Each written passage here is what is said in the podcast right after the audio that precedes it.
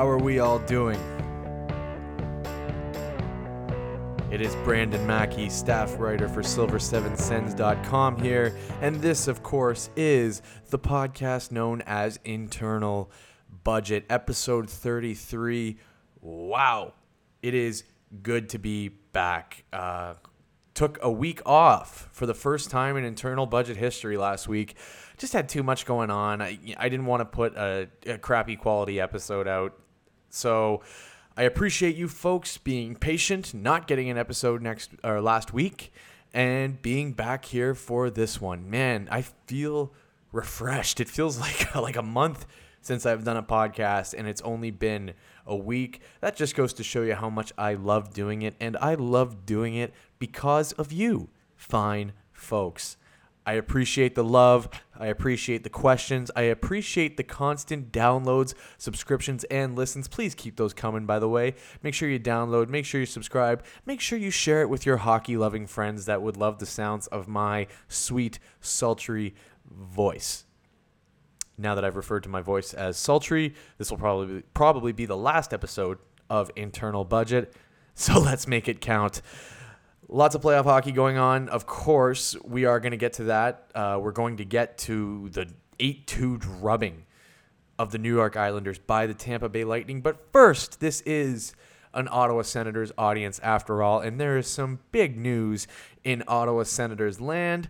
Bobby Ryan, BFR, has been named the winner of the 2020 Bill Masterton Memorial Trophy. Ryan is the second Ottawa Senator to ever win this award, which is handed out to the player that best exemplifies the qualities of perseverance and dedication to the game of hockey. Craig Anderson won it back in 2017 uh, for his courageous performance in the wake of his wife Nicole's cancer diagnosis.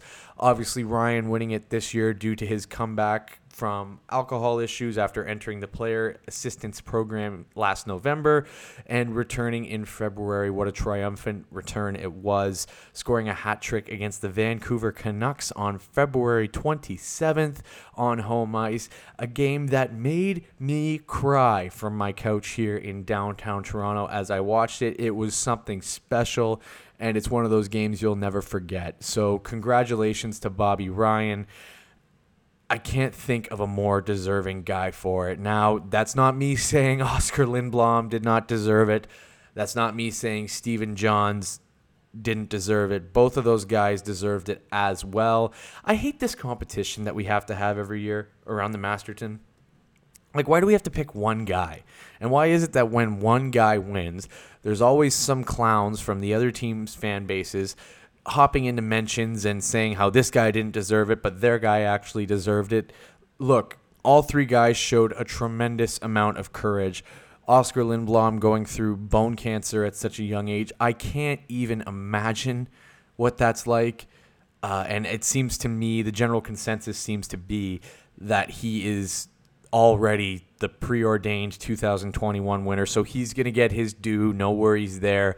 Stephen Johns battling concussion symptoms for 22 months before returning. Unfortunately, I do know what that feels like. As you folks well know, I've had a long battle with post concussive syndrome that ended my university football career. But, you know, a 22 month return to NHL action, that's unfathomable. Uh, so again, another guy who is totally deserving of this award. All of them are so deserving, but we love Bobby Ryan here in Ottawa, and rightfully so. He's a fantastic human being. He's great in the community. He's been nothing but a good soldier throughout his seven seasons in Ottawa, no matter what role he was asked to play, no matter if he was asked to sit in the bench, sit in the press box, go out and score an overtime goal in the playoffs. Bobby Ryan did it all and then some, and he continues to do it. I know the contract is a sticking point for people. I understand that he doesn't quite live up to the value of I think it's over 7 million dollars a year. But at the end of the day, a guy like Bobby Ryan um, and the leadership ability that he has and the quality of person he is, that is going to be so crucial to a young Ottawa Senators team that is going to welcome more young players in before Ryan's time is up obviously the draft is coming up. There's going to be some huge quality, huge, hugely important players that are taken in that draft and join the Ottawa Senators locker, locker room. Having guys like uh, Bobby Ryan around is going to be instrumental in making sure those guys are the future of the Ottawa Senators. So, Bobby, I know there's zero chance you're listening to this podcast, but on the off chance you are, congratulations. Uh, we all appreciate you so much in this market, everything you've done for us, and you deserve this. We're proud of you, and we're with you every step of the way. Um, I know this battle isn't one that's over uh, now that you've kicked your addiction. I know that this is going to be an ongoing process for the rest of your life. And like I said, every step of the way, those of us in Ottawa and in this market, we're with you and we have your back wherever you end up. Even if a few year, in a few years you're not an Ottawa senator anymore, we've got love for you and we will always always have your back in the Ottawa market. Let's talk some playoff hockey now. That's uh, a concept that, as we well know, doesn't really apply to the Ottawa Senators these days. We had a, we had the first game of the Eastern Conference Final tonight between the Tampa Bay Lightning and the New York Islanders, and a lot of people, myself included, were really interested to see how this was going to go, how a high octane offensive unit like the Lightning was going to match up against a stingy, well structured defensive team like the New York Islanders. And boy, did we get an answer in game one. My goodness gracious. The Lightning put the pedal to the metal from the opening puck drop, just decimating the Islanders en route to an 8 2 win. Thomas Greiss was chased in the first period. Semyon Varlamov got to take on the incoming fire for the rest of the game. And it's going to be one of those burn the tape games if you're the New York Islanders. And I think that's the best way to put it. I don't think the New York Islanders are sweating this too much. I don't think that they're rattled. I think that they knew they were going against a Tampa team that was going to be one rested. Tampa finished off the Bruins in what was it, five, six games, uh, and the Islanders are coming off a seven-game victory against the Flyers. Tampa's been on the sidelines for a little while. They've been resting up. They've been watching. They got Nikita Kucherov back, and you have to think that they were fired up for this game. This is a Tampa team that still has something to prove after last year, after all the hype going into their postseason last year and getting swept in the first round by, we'll just call it a spade a spade, an inferior Columbus Blue Jackets team. And this year, getting to exercise that Columbus demon, going against the regular season's best team in the Boston Bruins and beating them pretty impressively. And now going against an Islander group that has looked like one of the more dominant teams in the playoffs, but in a different sense than the Lightning have looked dominant. The Lightning have looked dominant by running up the scoreboard on other teams and putting a lot of pucks behind opposing goaltenders, but the Islanders, they've been dominant in a defensive sense. It's been in a little more reserved sense. They've played a, an amazing structure, frankly, under Barry Trotz. They've kept the vast majority of opposition chances to the perimeter. They've maintained puck possession. You really can't deny the fact that the Isles have been one of the more impressive groups in these playoffs. Now, granted, their possession numbers are lower than some of the other teams that are remaining. They have a 48.83 Corsi percentage relative to the Lightning, who have a 55.51. Vegas leads the playoffs with 59.86. My God. Colorado was up there too. You know, I, I don't want to put a lot of stock into that, but it's there and it's something we have to acknowledge. The fact that the Lightning make good on so many of their chances, even without Steven Stamkos, who we know won't be back until at least the Stanley Cup final. even without a key guy like that, and even a, in a game like tonight where they ran seven defensemen and 11 forwards, they, if you give them chances, they're going to burn you. And the main characteristics of the Islanders team and their system has been that they don't give up a lot of chances. Um, you know, like I think to me, it's gonna come down to goaltending. I think the Islanders can limit Tampa's chances enough to give them an opportunity to win, but your goalie needs to make some saves. Your goalie needs to steal some games. That's what happened last year in the first round.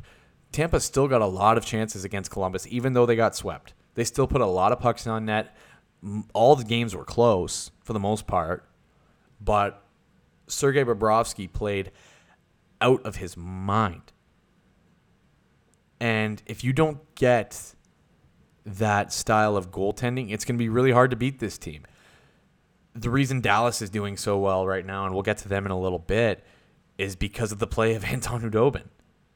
Khudobin has been lights out when he's needed to be. Look on the other side, Vegas, who, eh, for my money, has been the best team in the playoffs all around. Robin Lehner shut out the Vancouver Canucks three times. Obviously, Game Seven was an easier shutout as far as shutouts go, but when you can go back and forth between that tandem of Robin Lehner and Marc Andre Fleury, you can beat damn near anyone. The reason Colorado lost to Dallas, frankly, was goaltending. And I'm not saying Michael Hutchinson cost them that series because he didn't. There's just no argument for that whatsoever. But I really believe that had Philipp Grubauer stayed healthy, and even Francouz, had he stayed healthy, Colorado would have, would have probably won that series. Anytime you score four goals and you're losing the game, you can probably attribute some of it to goaltending. But I don't think that series even gets to a game seven without Grubauer, to tell you the truth. And that's not a knock on the Dallas Stars. Again, I'm, I'm, I'm saying too much. We'll get to that in a sec. But when you're talking about the Islanders, they need one of their goalies to step up and steal them a couple games. That's the only way that they're gonna that they're gonna beat Tampa. They might have to steal four games. Tampa's that good of a team. They're that potent of an offensive squad. So you can play all the good defense you want, but this is a Tampa team that can score like four goals on 25 shots. They can do it. Not a lot of teams can do that. Tampa can. So in order to beat them, you're going to have to keep the shots they do get extremely low percentage. And the Islanders have done a good job of that. But the Lightning are too good to not get any chances. They're not the Philadelphia Flyers. They are going to get chances. They're going to burn you, and they're going to get some really good looks. They're going to get power play time. So when those situations arise, you need a goaltender that is going to step up and make the key saves when he has to. Are Greiss and Varlamov capable of doing that? Yeah, I think they are. But it'll be a question of whether or not they do. And I know that sounds like a cop out, but oftentimes hockey is a very complicated sport, but it's also a very simple sport. You don't get good goaltending, you don't win. That's just how it works. I think the Islanders bounce back and I think they win game two. But they're in tough. Would it shock me if they beat this Tampa team? No. Do I think they will? No, I don't right now. Then again, pretty much whoever I've picked has lost. And that's a good segue into talking about the Dallas Stars because, as you well know, I have not been high on the Dallas Stars at any portion of the Stanley Cup playoffs. When Matt Bosty and I did our two part playoff preview, I made it very clear that I thought the Stars were somewhat of a pretender, and that's a word I used specifically that's been thrown in my face by a bevy of people on their current run. And I just want to say a few things about that. I was wrong. I was wrong for calling the Dallas Stars a pretender. They've shown me that. They've won two playoff rounds. They currently hold a 1 0 series lead against, again, dollars to donuts, probably the best team in the playoffs in the Vegas Golden Knights. It was a hard fought win. It was a close win, but they got it. Now,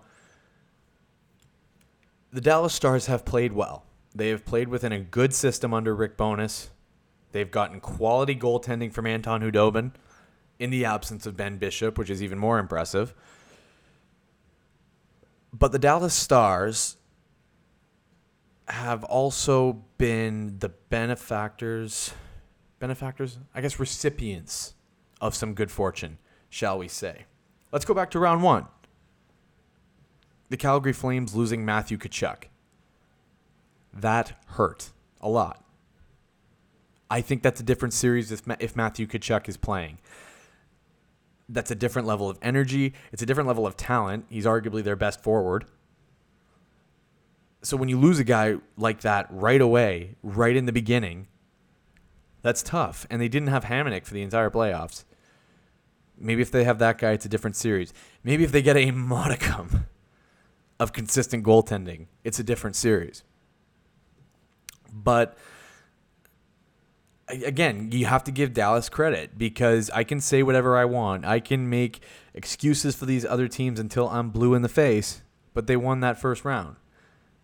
And I'm going to say it again in the second round. Colorado ends up on their third goaltender. They have guys visibly and obviously playing hurt. They lose Gabe Landeskog for game seven, their captain. And yeah, they still took it to overtime in game seven. But you might as well just have smashed their knees with hammers. Like the hockey gods clearly hate the Colorado Avalanche. They were they were smited. Is, is smited a word? Smote? Smitten? I'm an English major. I should know this, but I don't. How's that tuition payment looking, Dad? Anyway, no, but Colorado basically had every chance to win that series taken away from them at every turn, and they still almost won it. Nathan MacKinnon almost won the series himself. But again, you got to give Dallas credit because they all they pushed the pace, they played within their structure, and even when they went down, even when they gave up some big goals, they bounced back and they won games. Winning a game seven in overtime against the Colorado Avalanche is not easy, but they did it. I think for me, it's tough because you can use that as an asterisk beside Dallas all you want. But let's be honest. Luck plays a huge part in winning in the Stanley Cup playoffs.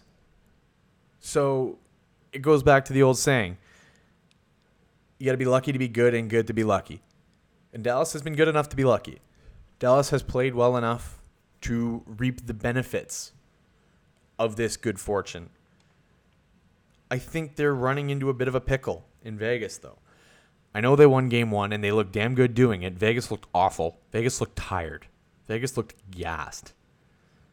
Those teams played a game seven each on the same night, two days two days before their game one. Vegas looked like they had played a game seven two days ago. Dallas did not. Dallas looked fired up and ready to play. Vegas looked out of gas. You have guys like Mark freaking Stone making these stupid behind the back turnovers. If a guy like that is making mistakes like that, that's a tired group. Because I can tell you, having watched Mark Stone for the vast majority of his career, pretty much all of his career, because I've watched him consistently since he was traded to Vegas, that guy doesn't make mistakes like that often. So when he does it multiple times in a game, I'm thinking he's tired. And if that dude is tired, everyone else is tired. I think Vegas reloads. I think they I think this day of rest is going to do them good, strangely. I think when you get to this level and you're playing this deep into the playoffs, you need less rest, if that makes sense, because you're always just kind of firing on all cylinders. I think we're going to see some of that with Vegas. I think they come back. I think they win game two, and I think they win the series, however long it takes. And I think part of that is due to maybe Dallas's ruck, luck, Jesus, ruck, luck running out a little bit. I think for me, Vegas doesn't have any injuries in net. Vegas is not missing any key players up front or on the back end. Vegas does not have any guys who are visibly apparently hurt. The one guy they were missing in game one was Ryan Reaves.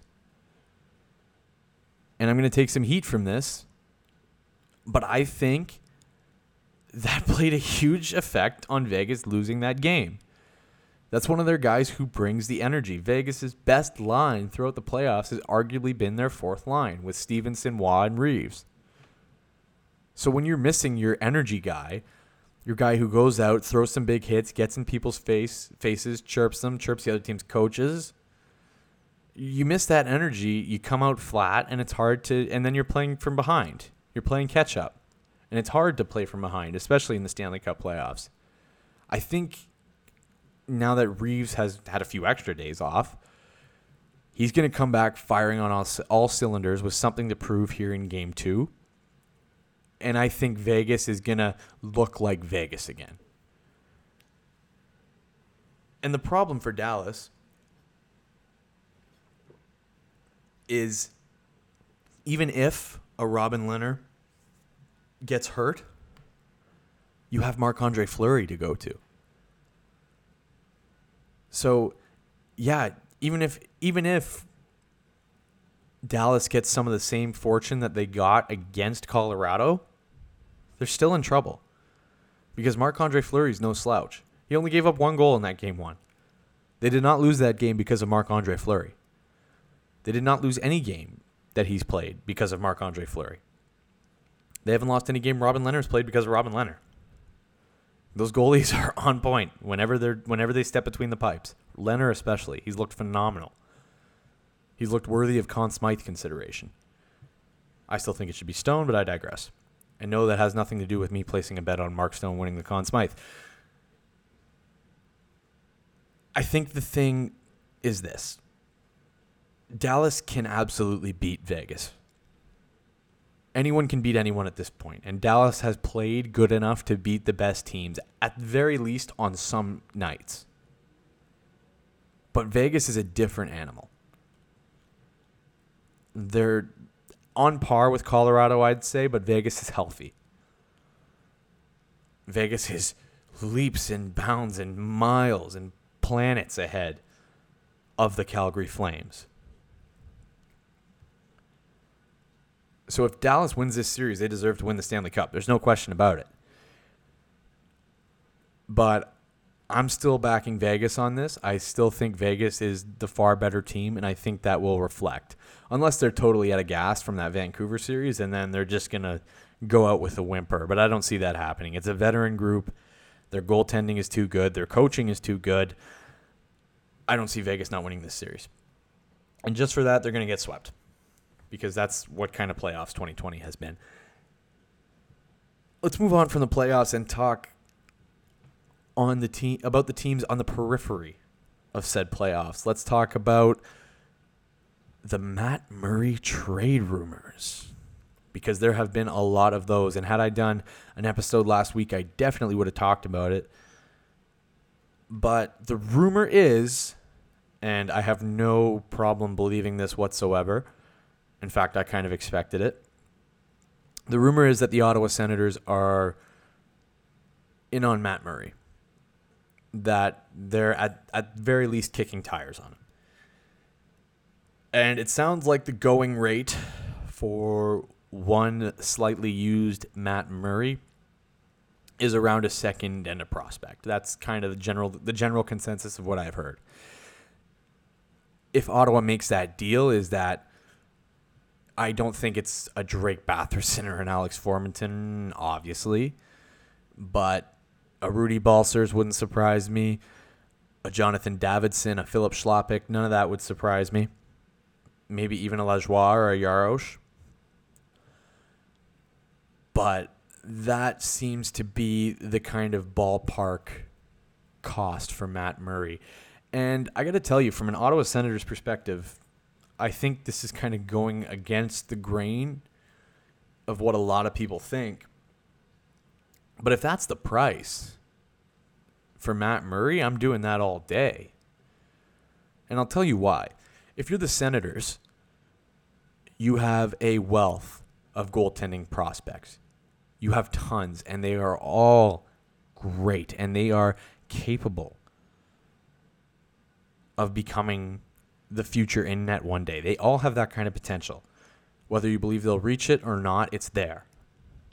Marcus Hogberg, Joey Daccord, Filip Gustavsson, Kevin Mandolese, who I got to, the chance to interview a little while ago for Silver 7 if you missed it. Kevin's a great guy and he was awesome to chat with. Mads Sogaard, And if I'm missing anyone, forgive me. There's too many. But like I said, all those guys are more than capable of becoming the future between the pipes. But there is nothing better than a guarantee. Because goalies are voodoo, as we often say. Hell, prospects. You never know who's going to turn out. Nothing is guaranteed. Matt Murray is 26 years old. He's a restricted free agent and he's won two Stanley Cups. Guys like that do not come on the market very often.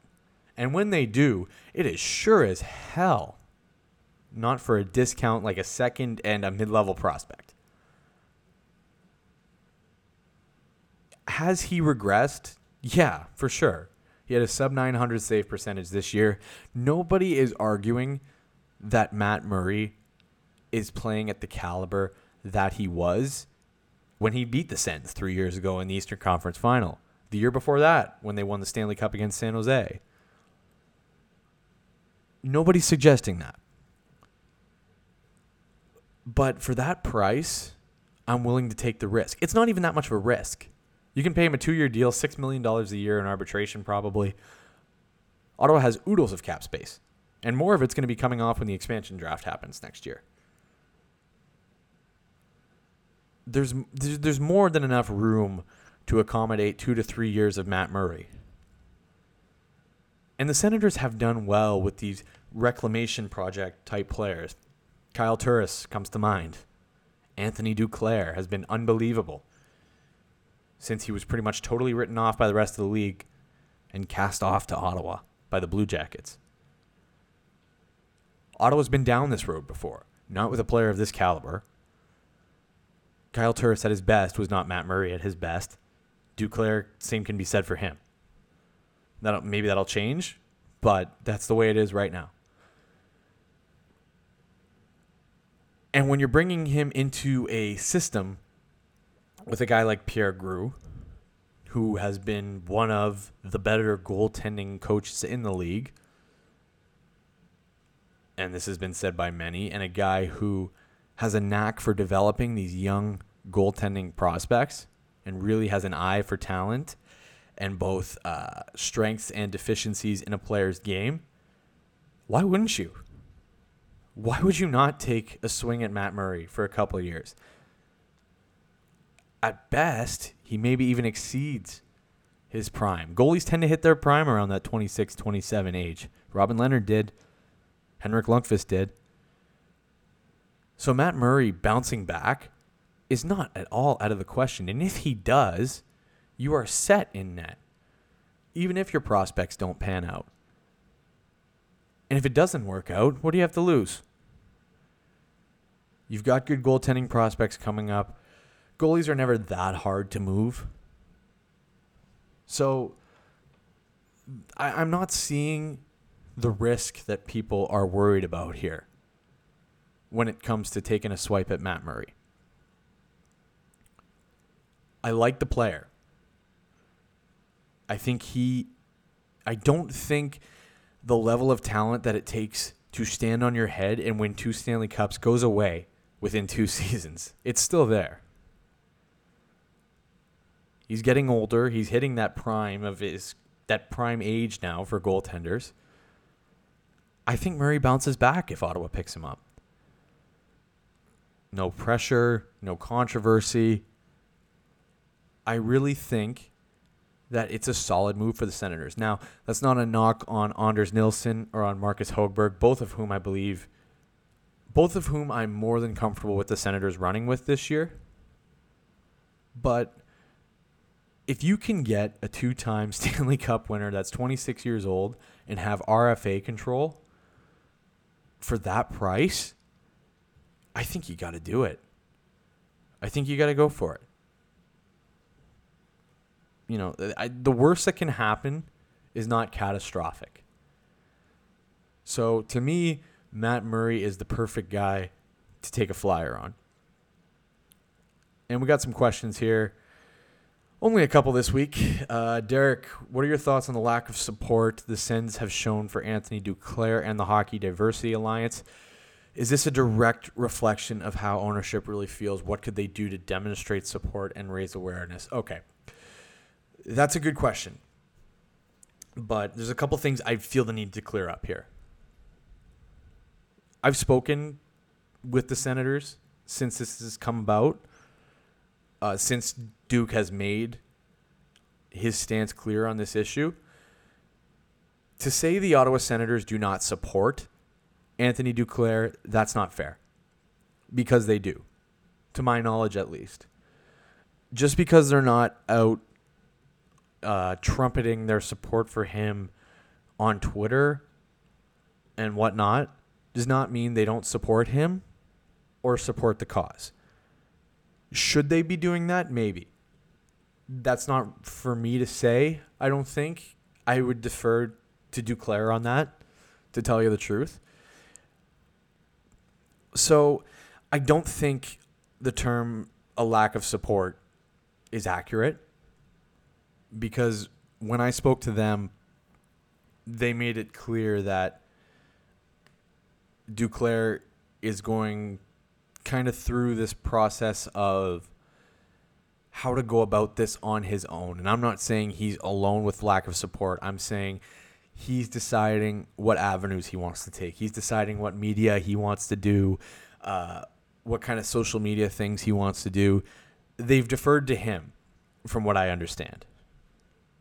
So I don't think it's a lack of support. Uh, I think they're kind of letting Anthony put his stamp on this and make this whole kind of uh, protest his own in a sense, and letting him go down the avenues he feels comfortable with. They're not going to trot him out like a show pony and say, "Look at us, you know, we're doing we're doing the thing."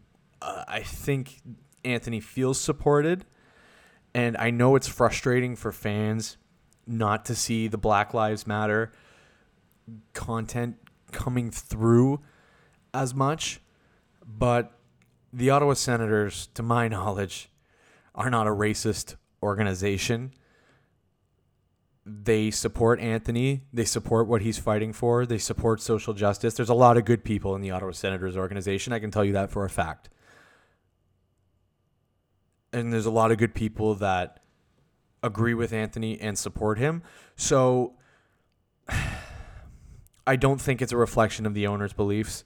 Uh, you know me, I'm the first to criticize Eugene Melnyk, but I don't think it, it's fair in this instance.